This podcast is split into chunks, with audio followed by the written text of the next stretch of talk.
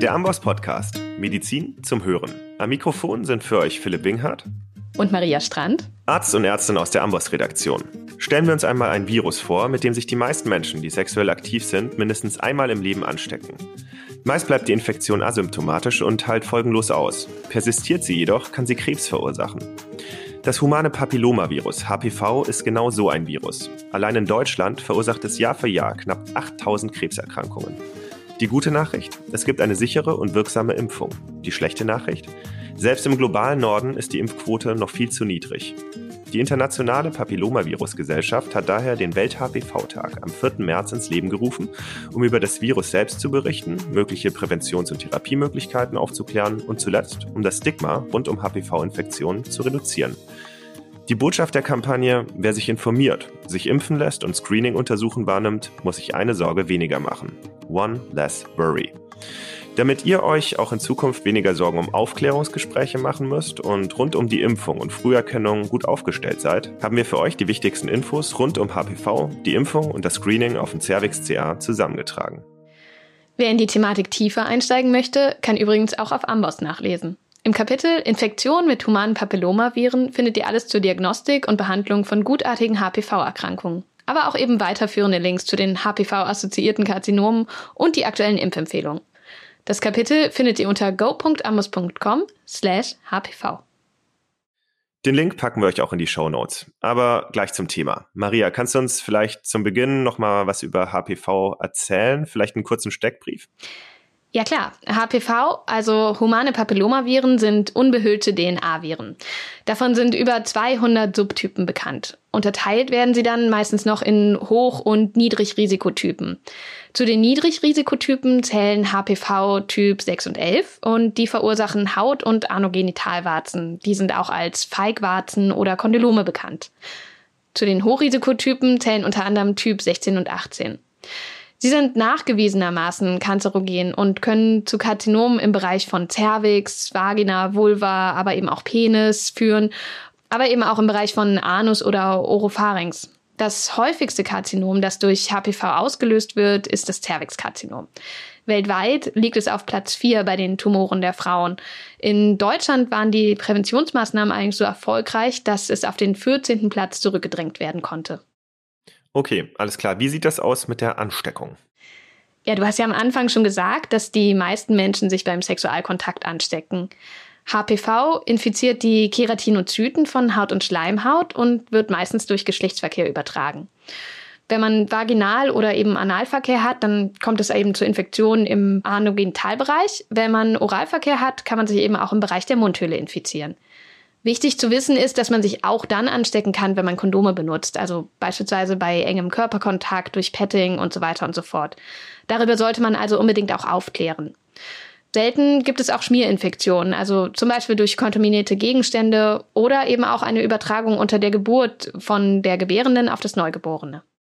Laut Robert-Koch-Institut infizieren sich die meisten Menschen mit H P V, gerade wenn sie anfangen, ihre sexuellen Aktivitäten aufzunehmen. Damit die Prävention funktioniert, soll die Impfung daher möglichst noch vor dem ersten Geschlechtsverkehr erfolgen. Für wen empfiehlt die STIKO die H P V-Impfung? Also für Mädchen ist die Impfung schon länger empfohlen, bereits seit zweitausendsieben. Seit einigen Jahren, seit zweitausendachtzehn, wird auch Jungen die Impfung empfohlen. Also inzwischen sollen alle Kinder und Jugendliche im Alter von neun bis vierzehn Jahren geimpft werden. Dieses Alter hat man gewählt, damit, ja, wie du schon sagst, die Impfung noch vor dem ersten Geschlechtsverkehr erfolgt. Bis zum Alter von siebzehn Jahren kann eine verpasste Grundimmunisierung allerdings nachgeholt werden. In Deutschland gibt es im Moment zwei verschiedene Impfstoffe. Der eine ist zweivalent, der schützt vor H P V sechzehn und achtzehn, also diesen Hochrisikotypen. Und dann gibt es noch einen neunvalenten, da sind weitere Hochrisiko-H P V-Typen drin enthalten, aber eben auch die Niedrigrisikotypen sechs und elf, also die, die für die Genitalwarzen ursächlich sind. Jetzt muss ich aber noch mal kurz nachfragen, warum hieß es denn am Anfang, nur die Mädchen sollen geimpft werden? Warum wurden die Jungen da ausgelassen? Ja, also das hat zum einen mit der Epidemiologie zu tun. Das Cervixkarzinom, hatten wir ja vorhin schon gesagt, ist eben das häufigste von H P V ausgelösten Karzinomen und ist eben auch deutlich häufiger als die anderen Krebsarten. Das sieht man auch an den Zahlen. Also von den fast achttausend Krebserkrankungen, die du am Anfang genannt hast, entfallen über sechstausendzweihundert auf Frauen. Das war eben der eine Grund. Und zum anderen hat man aber auch gehofft, dass für die anderen Krebsarten, die eben auch Menschen mit Penissen betreffen können, durch die Mädchenimpfung die Jungs auch indirekt mitgeschützt werden. Also dass, wenn alle Mädchen geimpft werden, dass es dann einen Herdenschutz gibt, durch den die Jungs auch einen Schutz bekommen.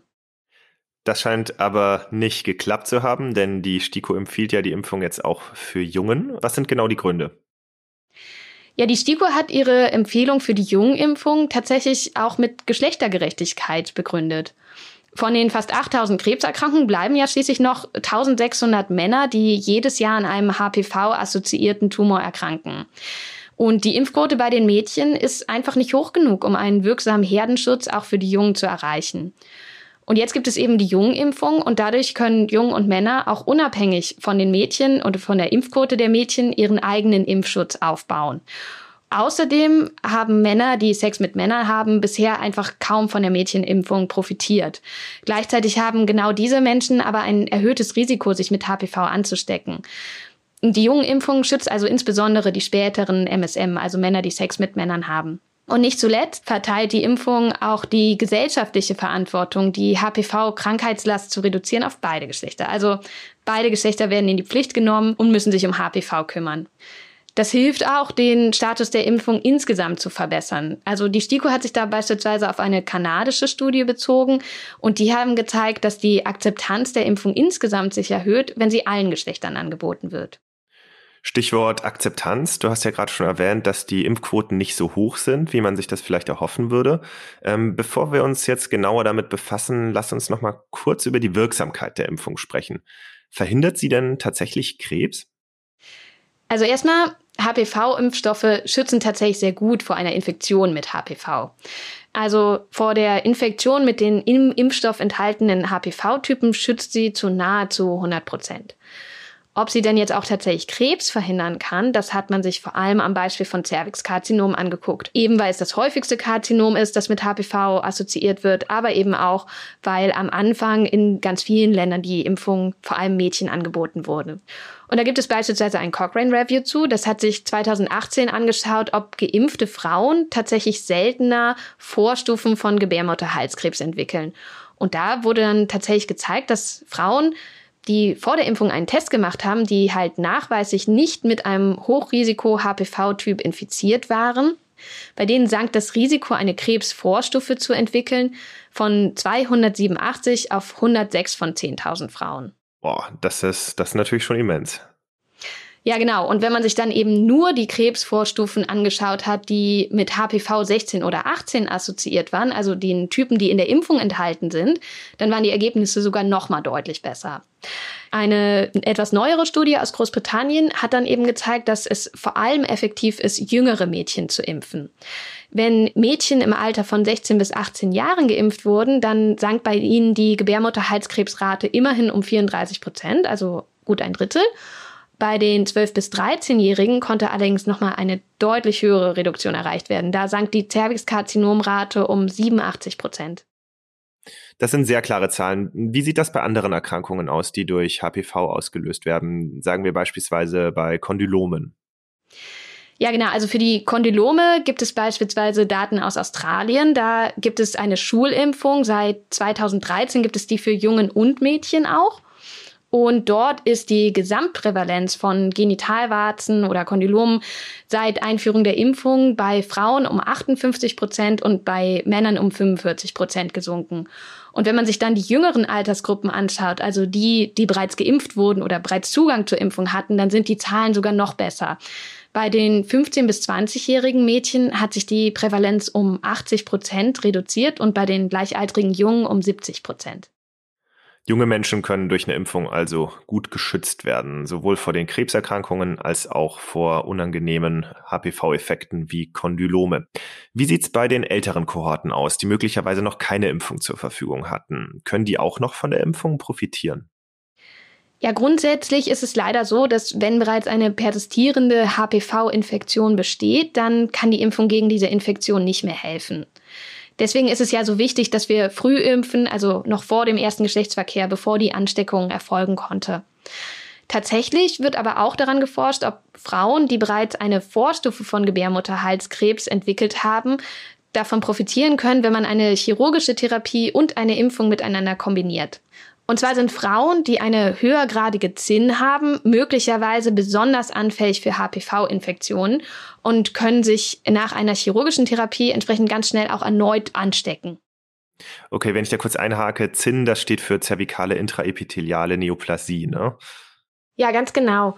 Das sind eben Vorstufen von Gebärmutterhalskrebs, die in verschiedene Schweregrade eingeteilt werden.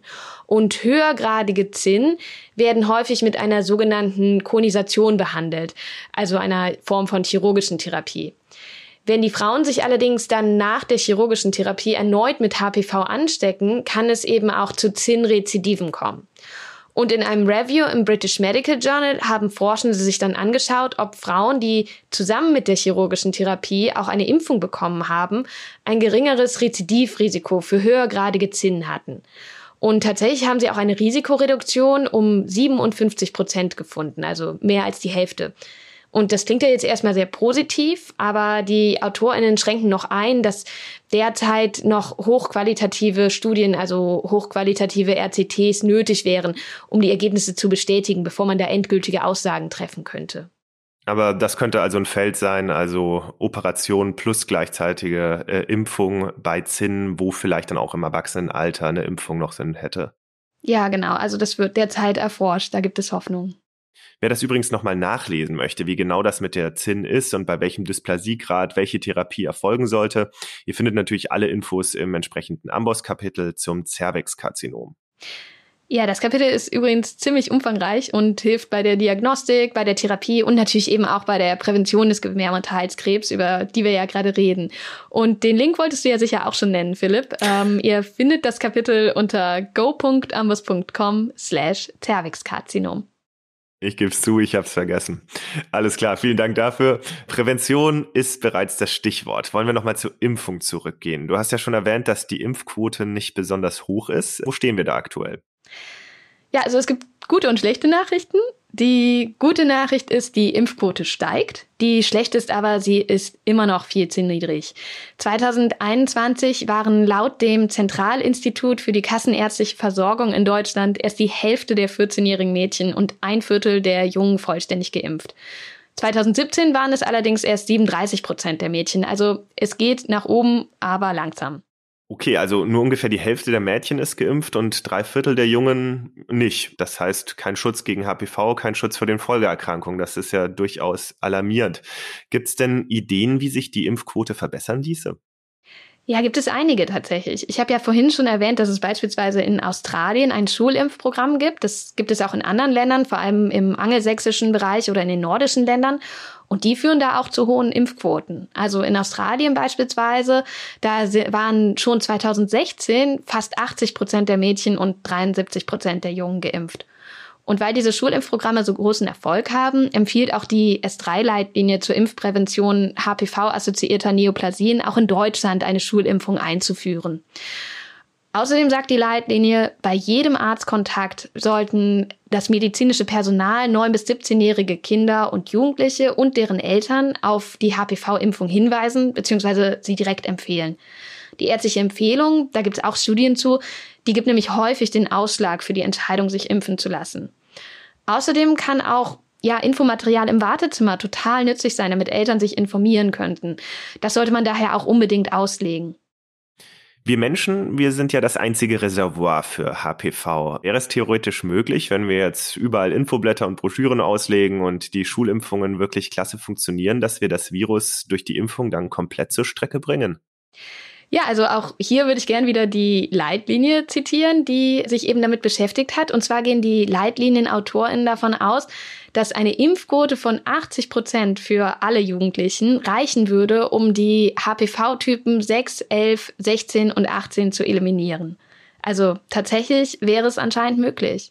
Und damit ließen sich dann hoffentlich auch die Folgeerkrankungen verhindern.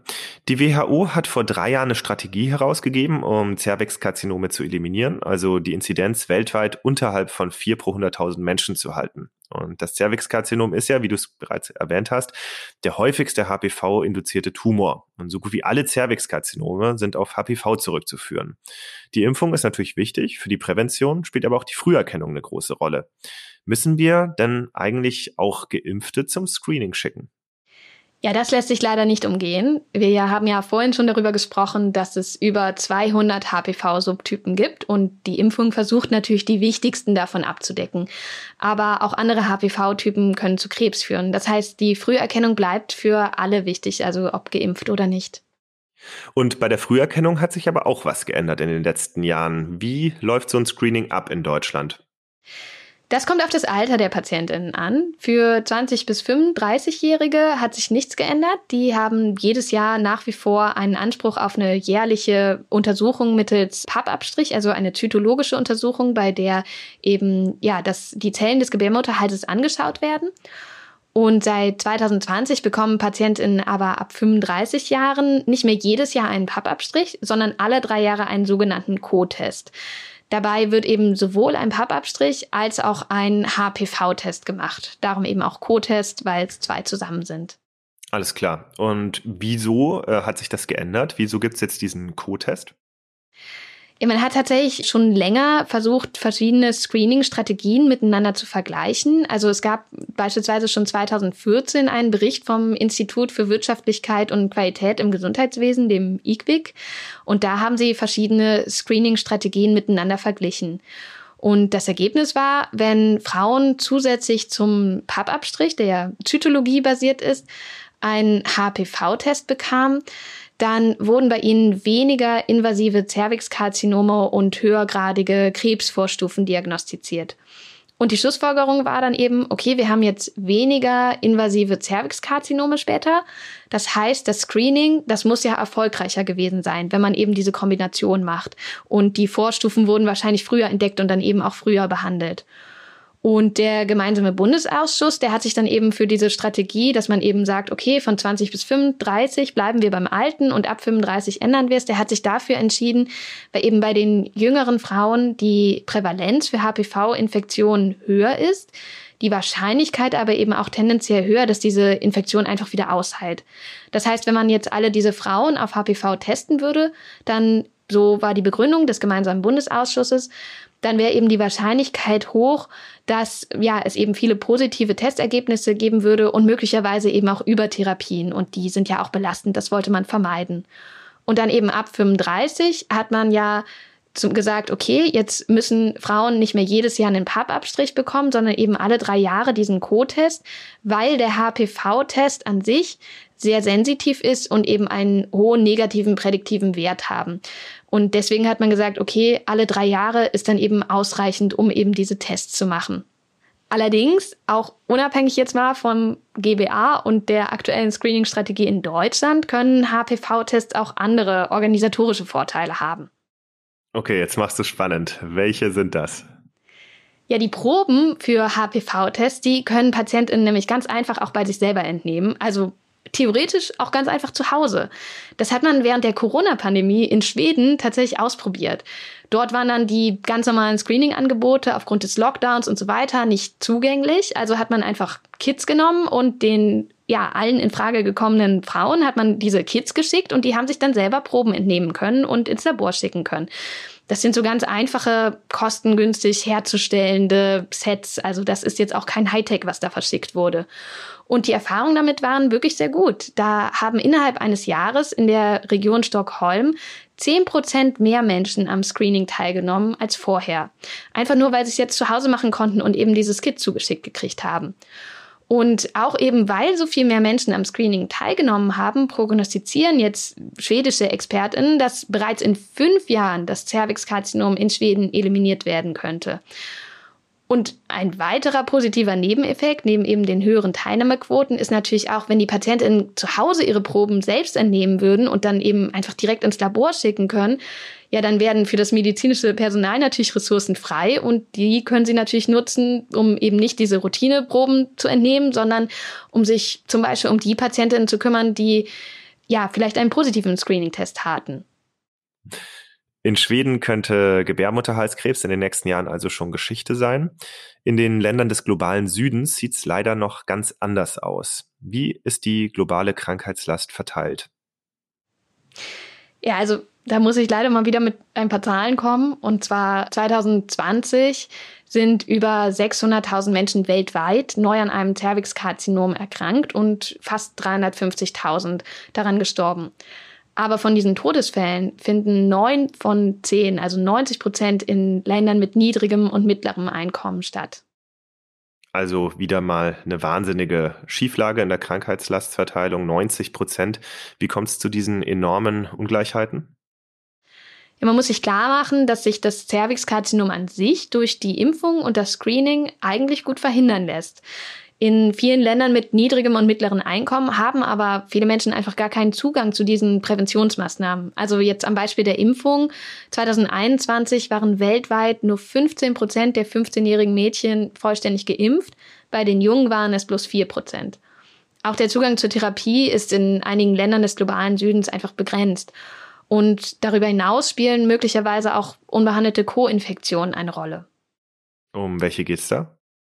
Also vor allem denke ich da an H I V, denn Menschen, die mit H I V infiziert sind, haben eine sechsmal höhere Wahrscheinlichkeit, Gebärmutterhalskrebs zu entwickeln.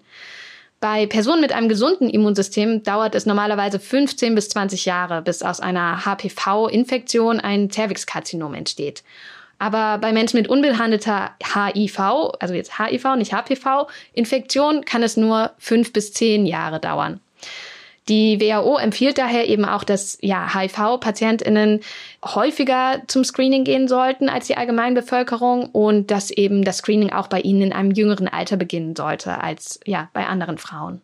Eine H I V-Infektion führt also zu einem mehr als doppelt so schnellen Progress von H P V-assoziierten Erkrankungen. Und nur vier Prozent der Jungen und nur fünfzehn Prozent der Mädchen waren zwanzig einundzwanzig weltweit geimpft. Trotz dieser globalen Herausforderungen geht die W H O jetzt davon aus, dass sich das Zervixkarzinom eliminieren lässt. Wie kann das funktionieren? Ja, die W H O, die hat eben ihre Strategie zwanzig zwanzig veröffentlicht und da sieht man schon, dass die Impfung, die Früherkennung und die Behandlung einfach Hand in Hand ineinander greifen und alles drei an sich massiv hochgefahren werden muss. Also die Mitgliedstaaten sollen bis zwanzig dreißig drei Ziele erfüllen, nämlich erstens sollen neunzig Prozent der Mädchen vollständig gegen H P V geimpft sein.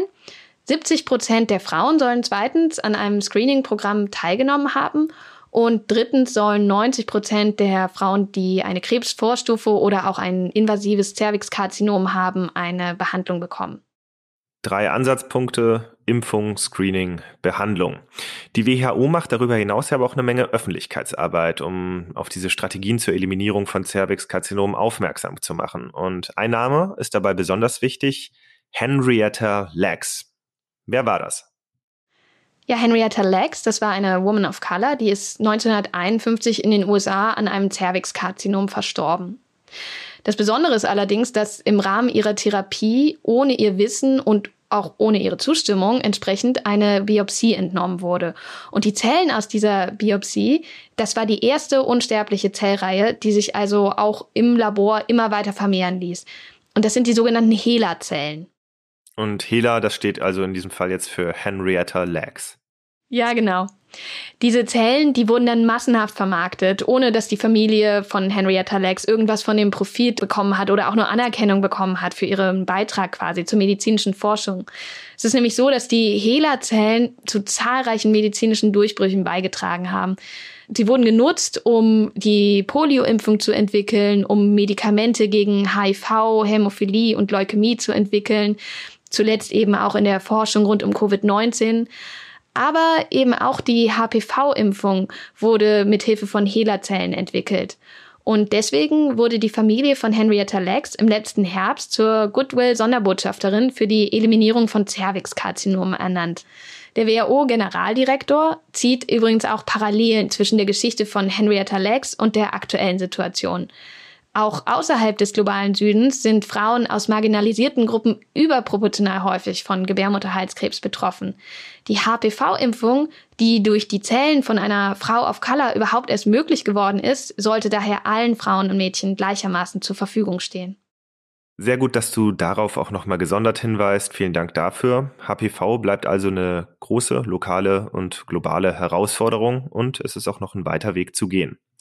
Wenn ihr das nächste Mal Jugendliche oder deren Eltern behandelt, lohnt sich es also womöglich einmal nachzufragen, wie der H P V-Impfstatus ist, unter Umständen auch zu beraten. Und alles zu den Impfstoffen und den Impfempfehlungen könnt ihr nachlesen auf Amboss im Kapitel Zervixkarzinom im Abschnitt Prävention. Auch hier haben wir euch den Link in die Shownotes gepackt.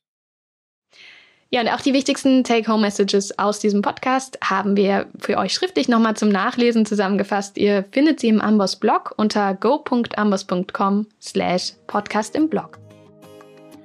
Und damit bedanke ich mich herzlich bei euch fürs Zuhören. Wir sagen Tschüss und bis zum nächsten Mal. Den Amboss-Blog findet ihr unter go.amboss.com slash blog. Alle Infos zum Amboss-Podcast und der Amboss-Wissensplattform gibt es unter go.amboss.com slash podcast.